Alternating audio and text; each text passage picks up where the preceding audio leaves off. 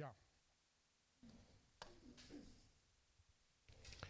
Ich möchte heute über unseren Hunger sprechen. Alle haben wir Hunger, ne? Ich hoffe, ihr. Allerdings meine ich geistlichen Hunger. Viele Menschen in Deutschland haben geistlichen Hunger, aber sie bekommen kaum Nahrung. Sie spüren, da gibt es in ihrem Leben eine Sehnsucht, die wird einfach nicht befriedigt. Eine Sehnsucht nach Gott, der einen geschaffen hat. Nach dem Heiligen Geist, der Verantwortung für unser Leben übernehmen will. Nach Jesus, der uns doch einmal Auge in Auge gegenüberstehen möge. Eine Sehnsucht, ich weiß nicht, die nicht greifbar ist. Geht es euch manchmal auch so oder nicht? Ja, manchmal. Danke für diese eine. Prima. Trotzdem ist sie aber ganz real. Obwohl nicht greifbar, trotzdem real. Gott zieht uns fast unmerklich, sodass wir das kaum spüren, aber zurück an sein Herz. Und darüber gibt es in der Bibel eine kleine, aber sehr schöne Geschichte. Ich liebe diese Geschichte, eine Geschichte aus dem Alten Testament, nur vier Seiten lang. Das Buch Ruth. Darüber möchte ich heute ganz sprechen. Mich hat in der letzten Woche, ich glaube es war die letzte oder die vorletzte Woche, ein Artikel in der, Allgeme in der AZ, ich weiß immer nicht, Allgäuer oder Allgemeine Zeitung, aber glaube Allgäuer heißt das, ne? in der AZ, sehr bewegt. Da stand, dass eine junge Frau, eine junge Pfarrerin in Kaufbeuren, den Gottesdienst in einer Kneipe stattfinden ließ. Und die Kneipe war rammelvoll. So ähnlich wie im Buch Der Besuch. Wer kennt das Buch? Das kennt ihr nicht. Da habt ihr was versäumt. Aber nicht nur das Buch, es gibt auch den Film. Ja, ist gut. Da sollte Jesus in einer Kirche predigen. Aber direkt, er stand schon auf der Kanzel und dann ging er weg.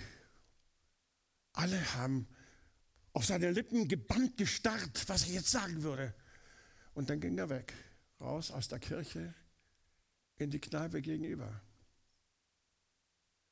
Und da war er dann eine Stunde und die Gläubigen waren alle frustriert. Und dann kam er wieder mit all den Kneipenbesuchern. Und die Gläubigen waren alle weg.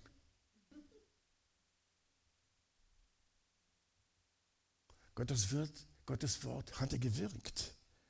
Nicht? Die, die ihn unbedingt brauchen, die hatten ihn gehört die noch nie in ihrem Leben etwas davon erfahren haben, die haben Jesus gehört, die haben Gottes Wort gehört und Gottes Wort hat gezündet. Gleichzeitig aber wurde die scheinbare Gläubigkeit und Frömmigkeit der Kirchenbesucher bloßgestellt. Ich finde das toll, diese Geschichte. Ich bin gern bereit, das Buch mal zu verborgen, wenn das euch nicht besorgen wollt. Es ist ein wunderschönes Buch. Gottes Worte wirken immer. Und die Menschen hungern genau nach diesen Worten, denn es sind Worte der Wahrheit und der Ermutigung, ganz im Gegensatz zu den Worten, die die Politik im Augenblick spricht, Worte der Lüge der Entmutigung. Nicht? Deswegen sollen wir auch immer Gottes Worte sagen und Jesus nachfolgen. Paulus sagt im Römer 1,16, ich schäme mich des Evangeliums nicht, denn, bisschen lauter, Wunderbar. Gottes Wort ist Kraft. Und Gott will uns teilhaben lassen an seiner Kraft. Warum? Weil wir Ebenbild sind Gottes. Ihr seid Ebenbild Gottes. Er will, dass wir seine Worte sagen, wogegen Satan keine Chance hat. Nicht? Wir sollen herrschen, wir sollen die Erde bebauen, wir sollen die Erde nicht kaputt machen, wir sollen den Menschen lieben, wir sollen den Menschen nicht runtermachen, wir sollen königliche Priester sein. Ihr alle sollt königliche Priester sein. Hallo. Und königliche Priester heißt nicht die Worte Gottes sagen, die Worte Gottes erstmal hören, dann weiter sagen, in, in die Herzen der Menschen sprechen und die so ermutigen. Nicht? Das ist unsere Berufung. Und zwar nicht von mir, von jedem. Und außerdem sollen wir auch die Braut Christi sein. Und die ist heilig, ohne Kompromisse. Und für das alles hat Gott uns geschaffen. Das ist sein Herzensanliegen als Nachfolger Jesu, als seine Helfer in der Ernte. Und wisst ihr, es ist im Augenblick Erntezeit, auch wenn wir es vielleicht gar nicht merken. Vielleicht die letzte Erntezeit. Die letzte große Erntezeit der Menschen vor der letzten Zeit. Doch, ich frage mal ganz ehrlich, wie sieht eigentlich unsere Nachfolge aus? Mehr innerhalb der Gemeinde? Oder im Sessel vor dem Fernseher? Oder in Vorträgen, Sitzungen, Hauskreissitzungen, theoretischen Diskussionen über den Glauben? Oder als Ranger-Mitarbeiter? Alles gut. Alles auch schön. Oder aber auch in den Kneipen dieser Welt. Oder in Form von Schritten, die wir uns niemals vorgestellt hätten, dass wir sie einmal machen würden. Aber wohin Gott uns führt aus seiner Liebe zu uns Menschen. Nicht? Und die uns manchmal Zeit kosten und unser ganzes Leben kosten, wie bei Martin. Gibt seinen Beruf auf und wird Pastor. Oder auch wie bei uns. Wir ziehen vom Norden weg, kommen hierher, um eine Gemeinde zu gründen. Oder wie bei Ruth. Auch das ist ein Grund, warum ich sie als ein Beispiel nehme für eine sehr gesegnete Nachfolge. Wisst ihr, das Buch Ruth erzählt vom Leben der jüdischen Witwe Naomi und ihrer moabitischen Schwiegertochter Ruth. Und dieses Buch beginnt mit den Worten, und es geschah in den Tagen, da entstand eine Hungersnot im Land. Geistlicher Hunger oder richtiger Hunger? Ich denke beides. Hm? Bedingt durch diese Hungersnot nimmt der Israelit Elimelech, das heißt übrigens, mein Gott ist König, nicht? der nimmt seine Frau Naomi und seine beiden Töchter, muss ich immer nachsehen, Machlon und Kilion, ne, seine beiden Söhne, Entschuldigung, Machlon und Kilion, und flieht mit denen aus dem Lande Juda, nicht in das benachbarte Land Moab, das ist ein heidnisches Land, und also aus dem gelobten Land in ein heidnisches Land, um den Hunger nach Nahrung gestillt zu bekommen. Weil danach stirbt Elimelech. Und die beiden Söhne heiraten zwei moabitische Frauen, also zwei heidnische Frauen mit Namen Ruth und Orpa. Und die wohnen alle zusammen zehn Jahre in Moab. Dann stirbt, sterben die beiden Männer und zurückbleiben drei verwitwete Frauen. Naomi, also die Mutter sozusagen, nicht? und dann die beiden Schwiegertöchter Ruth und Orpa. Also drei nicht miteinander verwandte, verschiedene Völkern angehörige Witwen ohne eigene Kinder. Dann erfahren sie, dass im gelobten Land wieder ganz normal zugeht. Die Hungersnot ist vorbei. Und Naomi fasst den Entschluss, wieder in die Heimat zurückzukehren. Ruth und Orpa sind beide ja in Moab geboren. Sie kennen Juda überhaupt nicht, aber sie lieben Naomi und wollen ihr etwas Gutes tun. Und sie wollen ihr also in ihre alte Heimat folgen. Auch weil sie, wenn die Frauen alleine zurückbleiben würden, sozial keine Chance hätten. Und so verabschieden sie sich von ihren Eltern und von ihren Verwandten und Freunden und sagen denen, dass sie ein für alle Mal woanders hingehen würden, nach Juda, darum, wo Gott sie heimsuchen würde. Kommt mir so ähnlich vor wie Abraham, der einmal nur auf Gottes Ruf hin einfach sein Land verlässt mit seiner ganzen Sippe und wegzieht nach Kanaan. Bei Abraham hat Gott allerdings vorher gesprochen, hier nicht. Aber irgendwie so vom Gefühl her ist es ähnlich. Frage an uns. Ich frage immer mal so zwischendurch uns, suchen wir Gott eigentlich richtig? Fragt euch das mal. Und erwarten wir überhaupt noch, dass er zu uns redet? Gott sagt ja auch zu uns, die Hungersnot ist vorbei. So Gott sagt ja auch zu uns, die Erntezeit ist da. Und er sagt auch zu uns, du sollst mithelfen bei der Ernte. Verlass doch dein Moab und wende dich meinem Heiligen Geist zu. Und geh doch dahin zurück oder dahin überhaupt, wo ich, Gott, dich heimsuchen will. Manche sagen, geh doch zur ersten Begegnung mit Gott, die du mit Gott hattest. Und lass dich da von seinem Heiligen Geist neu leiten. Aber genau das haben auch die beiden Schwiegertöchter Noomis vor. Sie wollen Noomi folgen ins gelobte Land. Sie wollen sie nicht alleine lassen. Naomi heißt übrigens Wonne oder Gnade. Und indem die beiden Frauen Naomi folgen, folgen sie somit gleichzeitig auch der Gnade Gottes. Gottes Geist zieht sie. Ach, ich möchte auch, dass mich Gottes Geist mal so zieht. Gottes Geist leitet sie. Sie werden neugierig, was es bedeutet, von Gott heimgesucht zu werden. Und ich kenne einige von uns, die sagen auch, ich möchte auch von Gott heimgesucht werden. Ich bin diese ständige Kompromissbereitschaft leid. Ich, ich möchte konsequent nachfolgen. Wer will das? Alle. Weg aus dieser Welt der Kompromissbereitschaft und hinein in diese Welt des Glaubens, die sich auf dem Wasser abspielt oder im schwankenden Boot halt im Unbekannten. Und ich sage euch, das macht Spaß. Und ein Abenteuer. Mein ganzes Leben hat darauf bestanden, immer ein Abenteuer zu machen. Ich suchte ein Abenteuer und Gott hat diese Lust in meinem Herzen genommen und hat gesagt, du, ich helfe dir dabei. Aber mach doch dieses Abenteuer mit mir.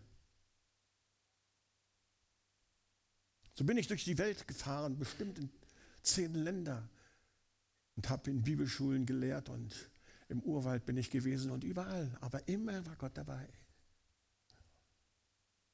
Unterwegs ermuntert Naomi die beiden jüngeren Frauen, eindringlich doch in Moab zu bleiben, da wo sie äh, ihre ganzen Herkunft haben. Und sie segnet sie während, wegen der Güte, die diese beiden Frauen ihren Männern erwiesen haben und ihr selbst auch. Aber im Lande Juda würde es für sie nichts geben, keine Perspektive da würde sie eher an der Armutsgrenze und so rumvegetieren. Und die beiden Schwiegertöchter, die stehen plötzlich im Tal der Entscheidung, so wie wir es manchmal in unserem Leben auch tun müssten.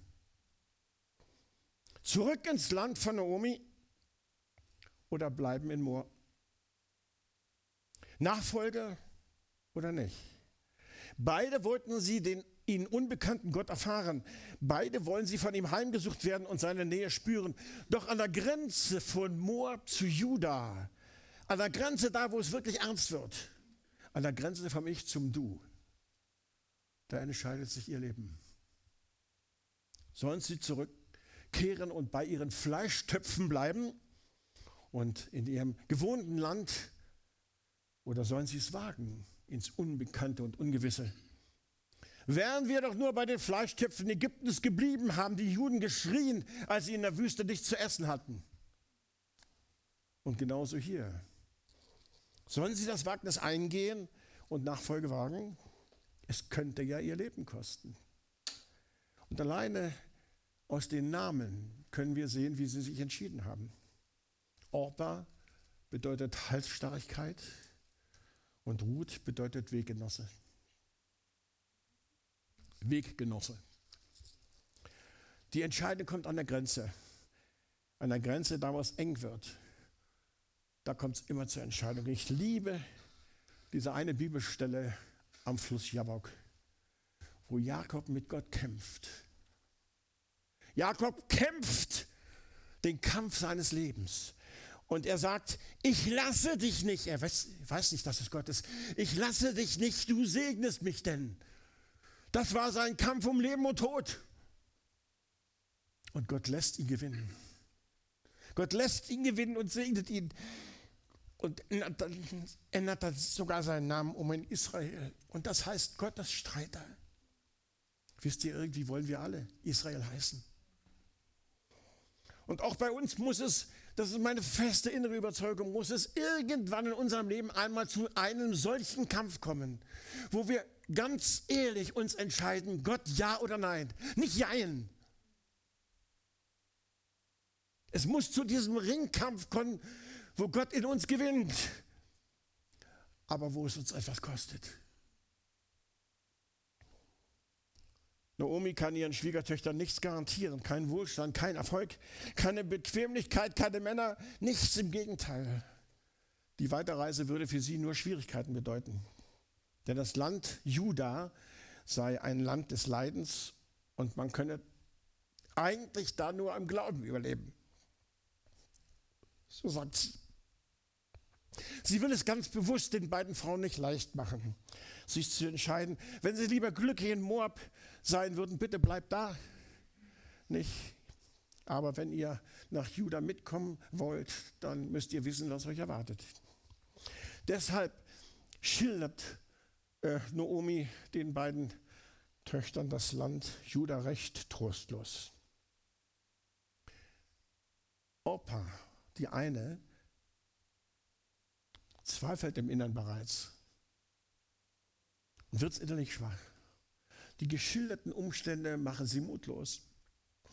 Und obwohl sie nach außen hin zuerst einmal so standhaft ist, ahnt sie wahrscheinlich schon, dass ihre, ich sage einmal, Moab-Götzen und ihre ganze Verwandtschaft ihr doch lieber sind als dieses unbekannte Land und der ihr unbekannte Gott.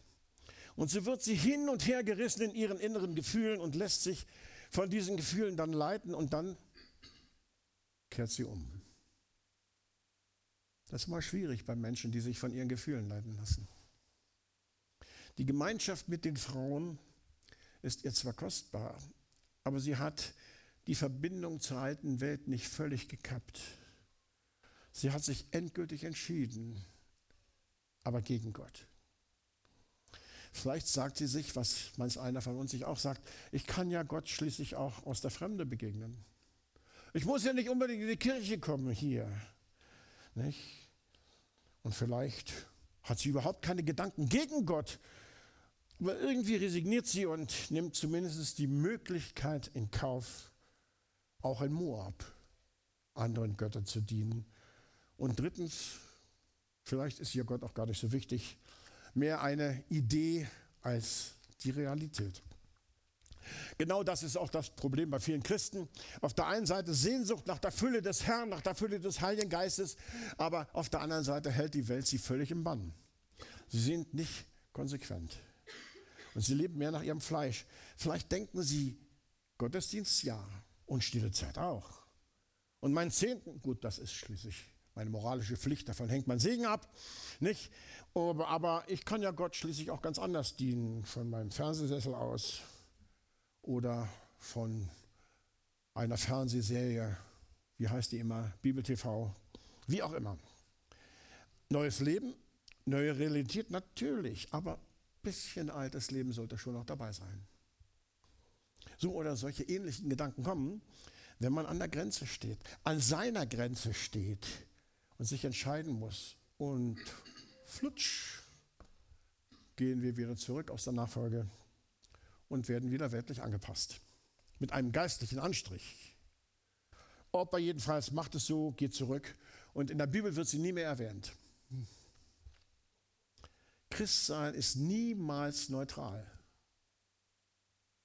Entweder vor nach Juda oder zurück nach Moab. Wir können nicht zweigeteilt sein, du kannst nicht nur ein bisschen schwanger sein. Entweder ja oder nee. Gib dich ganz ein oder lass es ganz sein. Ruth also ergreift die Chance und entschließt sich, mit Naomi zu gehen. Und zu einem Volk, und zu einem Gott, den sie nur vom Hören sagen kennt. Ihre Worte sind, ich lese es vor, dränge mich nicht, dich zu verlassen und umzukehren. Wohin du gehst, dahin gehe auch ich. Und wo du bleibst, da bleibe auch ich. Dein Volk ist mein Volk und dein Gott ist mein Gott. Wo du stirbst, da sterbe auch ich. Da will ich begraben sein. Der Herr soll mir dies und das antun, nur der Tod wird mich von dir scheiden. Ruth macht also deutlich, dass Naomi ihre wichtigste Bezugsperson ist und auch lebenslang bleiben soll. Naomi gibt es daraufhin auf, Ruth zu überreden und so brechen sie auf nach Juda. Wenn man diese drei Frauen mal nimmt, so neutestamentlich ein bisschen betrachtet, charakterisieren würde, dann könnte man in etwa so sagen, Orpa ist eher ungläubig, mehr zweifelnd und sie hängt ihre Fahne mehr so nach dem Wind. Sie liebt es, Wege ohne Widerstand zu gehen und hängt mehr an dem alten oder an den Fleischtöpfen Ägyptens, hier natürlich Moabs. Sie macht sich zwar auf den Weg, aber innerlich ist sie nicht bereit weiterzugehen. Noomi, die Mutti, ist gläubig, aber etwas verbittert und auch eher resignierend. Und Ruth ist gläubig und wagemutig und treu. Alle drei wollen sie die Verheißung Gottes bekommen, nämlich Brot und Sättigung, körperlich und geistlich. Aber Orpa will nicht den Preis dafür zahlen und Gott bedingungslos nachfolgen. Also drei völlig verschiedene Glaubensstandpunkte. Paulus äh, nennt das in der Bibel übrigens so. Paulus hat, macht die Dreiteilung. Ungläubige, fleischliche Christen, also Christen, die noch an ihrem alten Leben hängen, obwohl sie neu geboren sind, und geistliche Christen. Nicht? So, Paulus kennt also diese Dreiteilung. Nun, in Moab herrscht ja Götzendienst. Das Wort Moab bedeutet übrigens Unzucht. Ich weiß nicht, wer von euch in der Bibel so ganz gut bewandert ist. Moab war ein Sohn von Lot. Er wurde aufgrund der blutschänderischen Verbindung zwischen Lot und einer seiner Töchter geboren. Das heißt, einer der Töchter von Lot hatte Geschlechtsverkehr mit ihrem Vater, machten die betrunken und dann hatten sie Geschlechtsverkehr mit dem und beide Töchter waren schwanger und die ältere Tochter gebar den Moab.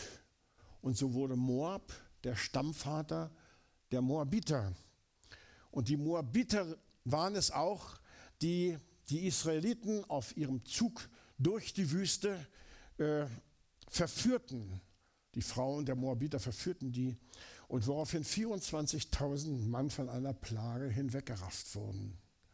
Das heißt, Moab also ein Inbegriff von Götzendienst und Unzucht. Deshalb auch hatte Gott den Israeliten geboren, äh, geboten und gesagt, lasst euch nicht von Moab verführen. Nicht? Lasst euch bitte nicht herab, moabitische Frauen zu heiraten. Er wusste, der Glaube an ihn, Gott würde dann verloren gehen. Und sie würden sich anderen Göttern zuwenden, was auch geschah. Auch hier wieder eine Parallele zu uns heute. Gottes Volk wendet sich immer mehr den Verführungen der Moderne zu. Nicht wir hier, aber beispielsweise anderen Irrlehren. Hypergrace, Wohlstandsevangelium, nicht, nichts anderes als Götzendienst in moderner Form. Deshalb äh, lässt auch unsere geistliche Hungersnot ganz viele Gläubige in das Moab unserer Zeit abwandern und letztlich hin in den geistlichen Tod. Klar? Weiter zur Geschichte. Auf dem Weg nach Juda könnte ich mir denken, dass in Naomi, der Mutter, also ganz plötzlich so eine Sehnsucht wach wird. Was hatte sie doch damals, als sie nach Moab wanderte, alles verloren, alles verlassen? Ja, sie war hungrig, es herrschte Not, aber sie hatte ja viel mehr verlassen. Die Wohnstätte Gottes in Juda, ihre Familie, ihr eigentliches Zuhause, ihre geistliche Heimat. Ja, sie hat nicht ihr Herz verlassen. Ihr Herz war doch in Juda. Und jetzt, Gott ruft sie zurück. Und es ist manchmal wie bei mir oder wie bei uns. Gott ruft, eine ganz tiefe Sehnsucht ist da nach Gott. Zurück zu den Ursprüngen. Zurück zur ersten Liebe. Wer möchte das? Keiner. Sie ist Moab mit dem ganzen Götzenkult schlichtweg leid. Und so machen sich die beiden ins, auf ins gelobte Land ohne Kompromisse. Nicht? Manche kehren auf dem Weg allerdings auch wieder um. Die lösen sich nicht vollständig von ihrem alten Leben. Die machen Kompromisse. Kompromisse wie zum Beispiel in unsere Gemeinde gehen, ja, aber bitte katholisch bleiben. Oder Jesus nachfolgen, ja, aber bitte nicht so extrem. Oder Leidenschaft, ja, aber wenn sie etwas kostet, dann doch lieber ein Rückzieher. Hingabe, ja, aber Selbstaufgabe, nein. Den Zehnten geben, ja, aber bitte erst nach Abzug aller Kosten. Wisst ihr, Christsein kostet unser ganzes Leben. Ich weiß, ihr wisst das alles. Aber manchmal ist es wichtig, sich das neu zu vergegenwärtigen. Kostet unser ganzes Leben. Das Kreuz ist nie billig. Es gibt keine billige Gnade. Ruth wagt es. Sie überwindet die äußeren Umstände und folgt Naomi nach. Sie hat echte Sehnsucht nach Gott. Sie will dabei sein, wenn der, Volk sein, äh, wenn der Herr sein Volk heimsucht. Und sie will auch heimgesucht werden. Sie will nach Bethlehem, dem Haus des Brotes, da wo sie satt wird, nach Bethlehem. Ihre Ankunft fällt mit der dortigen Erntezeit zusammen. Das Gesetz schreibt den Besitzern von Getreidefeldern vor, alle vier Ecken nicht abzuernten und auch die Halme nicht aufzulesen, sondern sie für die Armen bereitzuhalten. Also ergreift Ruth die Initiative und sagt zu ihrer Schwiegermutter, dass sie auf dem Feld desjenigen Besitzers Nachlese halten will, in dessen Augen sie eben Gunst findet.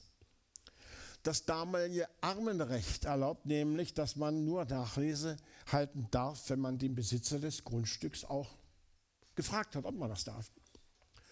Ruth macht also diese Arbeit, eigentlich eine Arbeit unterhalb der Armutsgrenze und wahrscheinlich auch eine Arbeit, die ihrer überhaupt nicht würdig ist. Aber sie fühlt sich verantwortlich für Naomi und sie haben ja beide auch Hunger und nichts zu essen. Der Besitzer des Feldes ist Boas der ist aus ihm, Verwandtschaft und steht somit zu einer etwas diffusen Beziehung zu Naomi.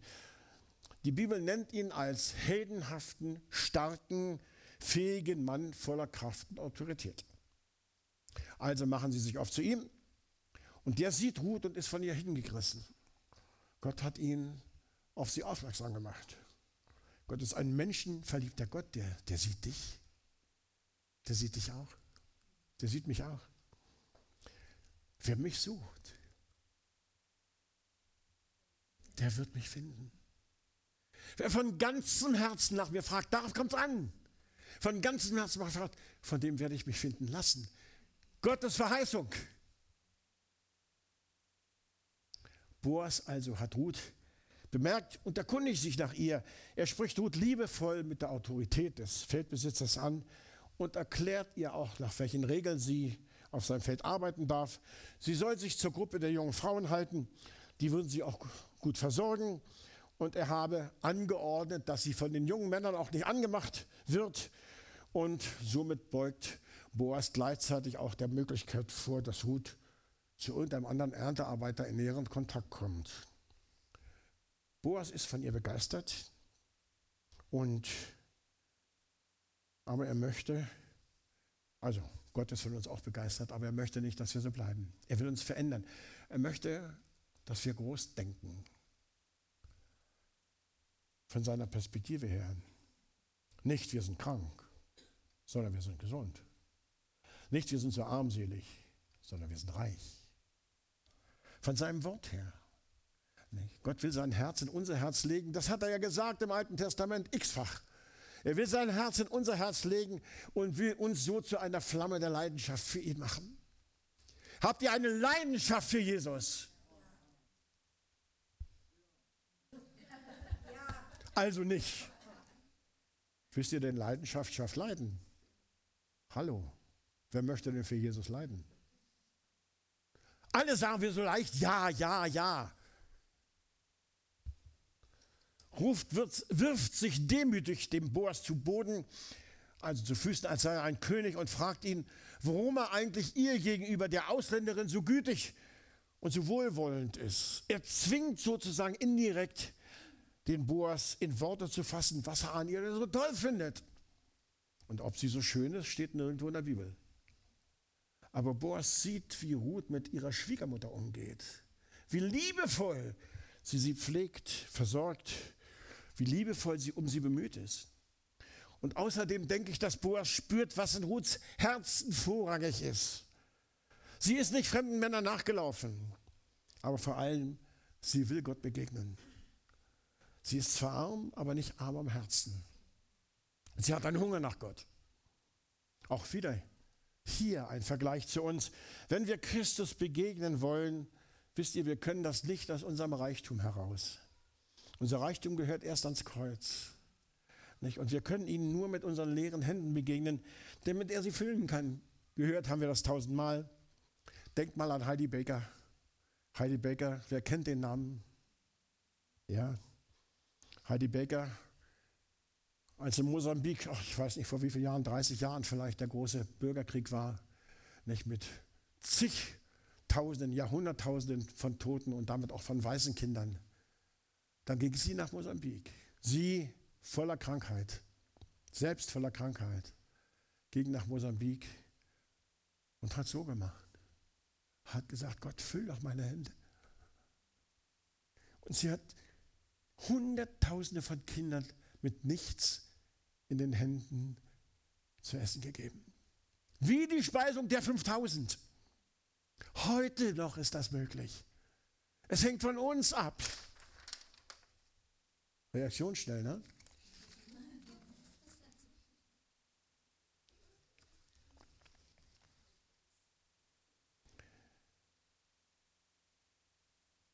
Auch hier wieder, ja, gut.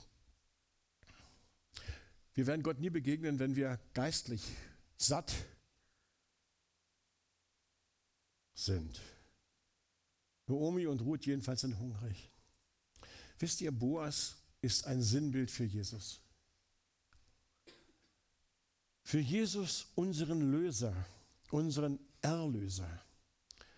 Jesus löste uns aus der Knechtschaft der Sünde heraus, aus den Fängen Satans und gab sich selbst dafür als Lösegeld.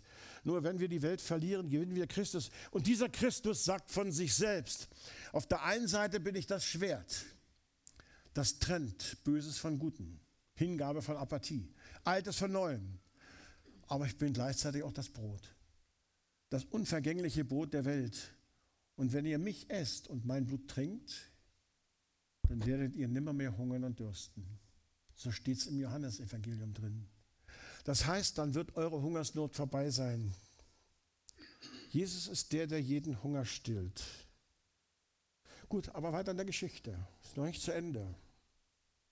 Wir müssen noch lange aushalten. So, dann ist Essenszeit. Boas nutzt seine soziale Stellung, um Ruth in die Mahlsgemeinschaft der Erntenden zu integrieren. Er fordert sie auf, bei der Leckerei zuzugreifen und reicht ihr persönlich das Rost, Röstkorn. So steht es in der Bibel.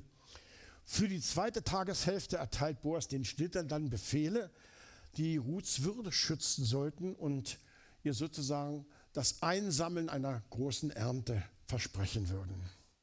Und so bringt sie abends ein Effer, das sind 21 Kilo Gerste, zu Naomi heim. Das entspricht dem normalen Ernteertrag eines ganzen Tages von einer Person. Und als Ruth bei der Rückkehr Naomi über das Erlebte berichtet, sagte die, er ist einer von unseren Lösern. Zu dem Begriff Löser. Nach der Ernte ist es damals Sitte, wir müssen uns jetzt auf die Sitte der damaligen Zeit konzentrieren. Es ist damals Sitte, verstehen wir nicht richtig, dass die Knechte zu Füßen ihrer Herren schlafen, um diese, sprich die Herren, zu wärmen. Helga?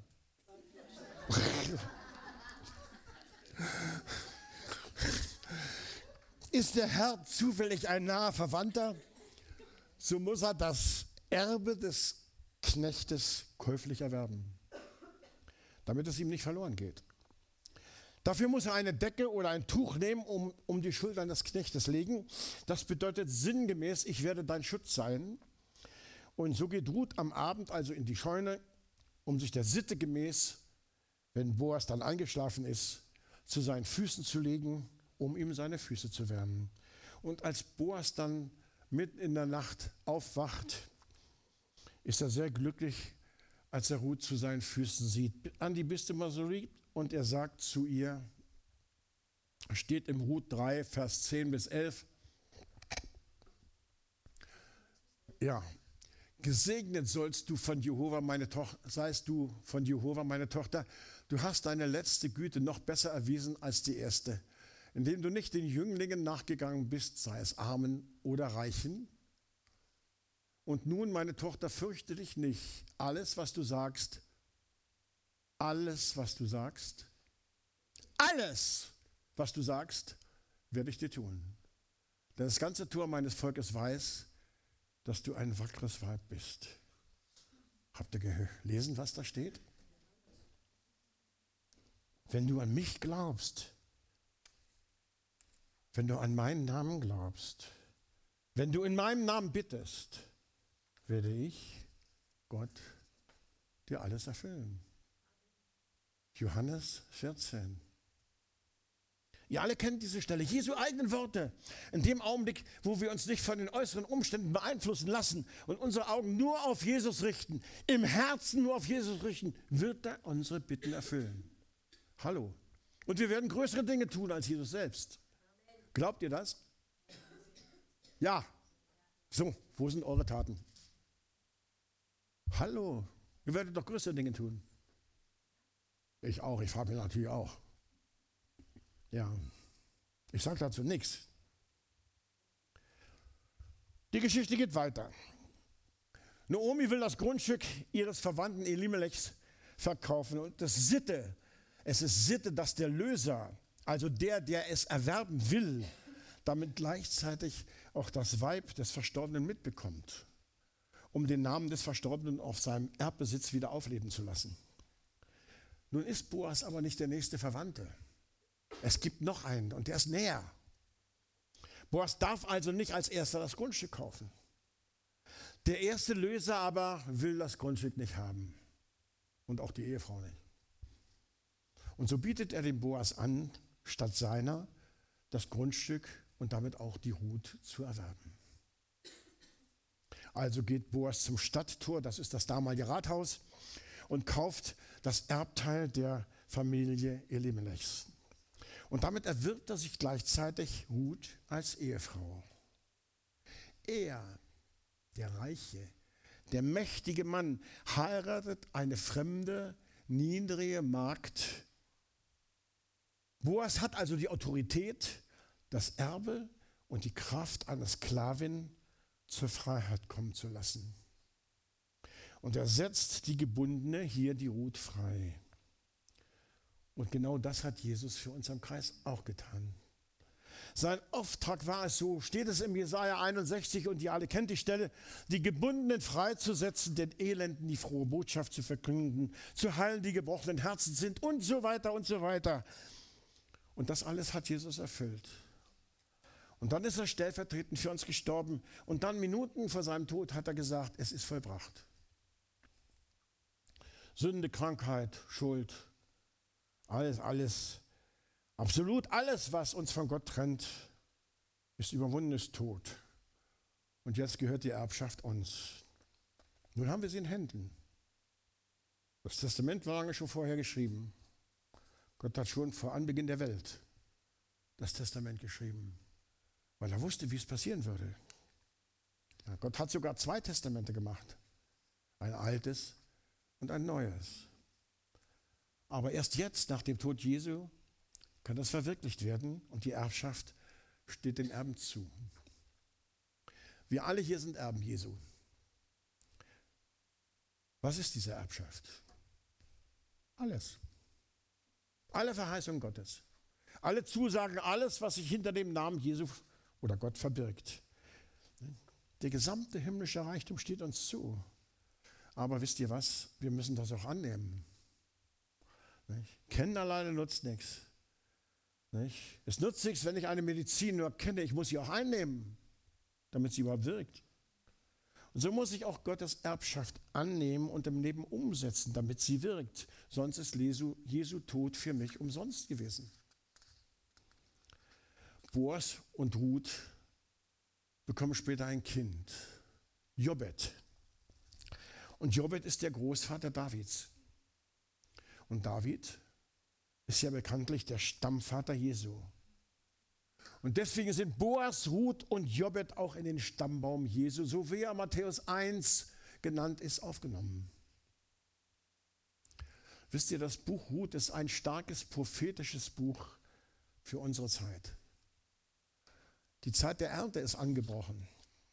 letzte große Ernte vor der Endzeit. Überall ist Hungersnot. Millionen von Menschen hungern. Und sie sehen sich nach Bethlehem, dem Haus des Brotes, wo das lebendige Brot ist. Ruth ist ein Bild für die Braut Christi aus allen Nationen, für Nachfolge, auch für uns. Sie gibt im Gehorsam ihr Leben hin, um Noomi zu dienen, damit Brot im Haus ist. Und um Boas zu dienen, der ein Bild für Jesus ist. Eigentlich ist es unmöglich, was da passiert ist, dass nämlich Ruth als Moabiterin, als Angehörige eines fremden, ungöttlichen Stammes in den Stamm Juda aufgenommen wird. Eigentlich unmöglich. Und dennoch wird Ruth Teil des Volkes. Ja, sogar Teil des Stammbaums Jesu.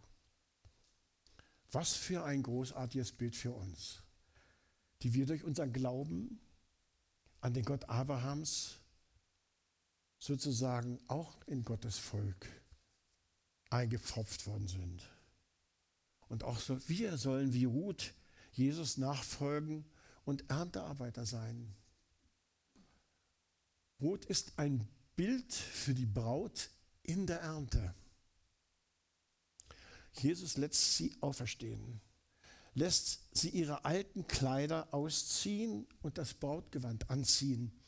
Und in dem, in dem Brautgewand wird Ruth auf die Äcker geschickt, um Jesu Ernte einzubringen.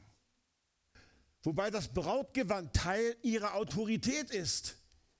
Denkt mal an die biblische Geschichte. Da gibt es eine Geschichte, da kommen nur die zum Festmahl Gottes, nicht die weiße Gewänder angezogen haben. Damals werden die, die eingeladen sind, von dem Gastgeber mit weißen Gewändern beschenkt, die sie dann einziehen müssen. Das ist ihre, äh, ihre Identität. Durch dieses Brautgewand gibt sich Ruth als Braut Jesu deutlich zu erkennen. Und wir alle sind die Braut Jesu. Und wenn wir ihn von ganzem Herzen lieben und Hunger haben und Sehnsucht nach ihm und uns ihm ganz hingeben, aber auch wirklich nur dann. Dann werden auch wir in unserem Hochzeitskleid, das ist Jesus uns ja längst übergestreift hat, auf das Feld der Ernte geben und aus unserer Vermählung mit Jesu werden Kinder hervorgeben.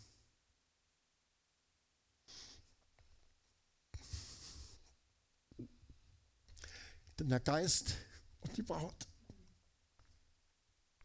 wenn die sprechen kommen, dann kommt die Welt. Wir müssen aber genauso die Autorität Jesu haben. Und manchmal frage ich mich, wo ist sie denn? Wisst ihr, meine beiden Kinder waren alle einmal Heiden und sind jetzt hingegebene Christen. Sie leiten sogar eine Gemeinde. Genauso wie auch meine Enkelkinder. Helga und ich sind sozusagen die Ureltern einer neuer christlichen rumlaschen Generation genauso auch in dieser Gemeinde. Viele sind sozusagen Urväter und Urmütter im Glauben für ihre Familien und sehen sich so nach der Kraft Gottes in ihrem Leben. Doch wir müssen Schritte tun. Schritte des Glaubens. Glauben äußert sich nur im Tun. Das heißt, auch wir müssen Glauben wagen und ins Wasser zu gehen. Wie zum Beispiel die Pastorin in der Kneipe. Sie hat einen neuen Schritt gewagt. Oder aufs Feld gehen, wie die Schüler der Weckung, die in die Städte gehen und evangelisieren, missionieren. Jeder auf seine Art, wie Ruth.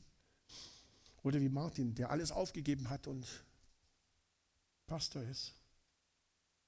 Wenn wir mutig sind, ich glaube, darauf kommt es an, wenn wir mutig sind, Menschenfurcht überwinden und uns dem Heiligen Geist ganz hingeben, wisst ihr, ja, dann passiert das, was wir im Lied singen.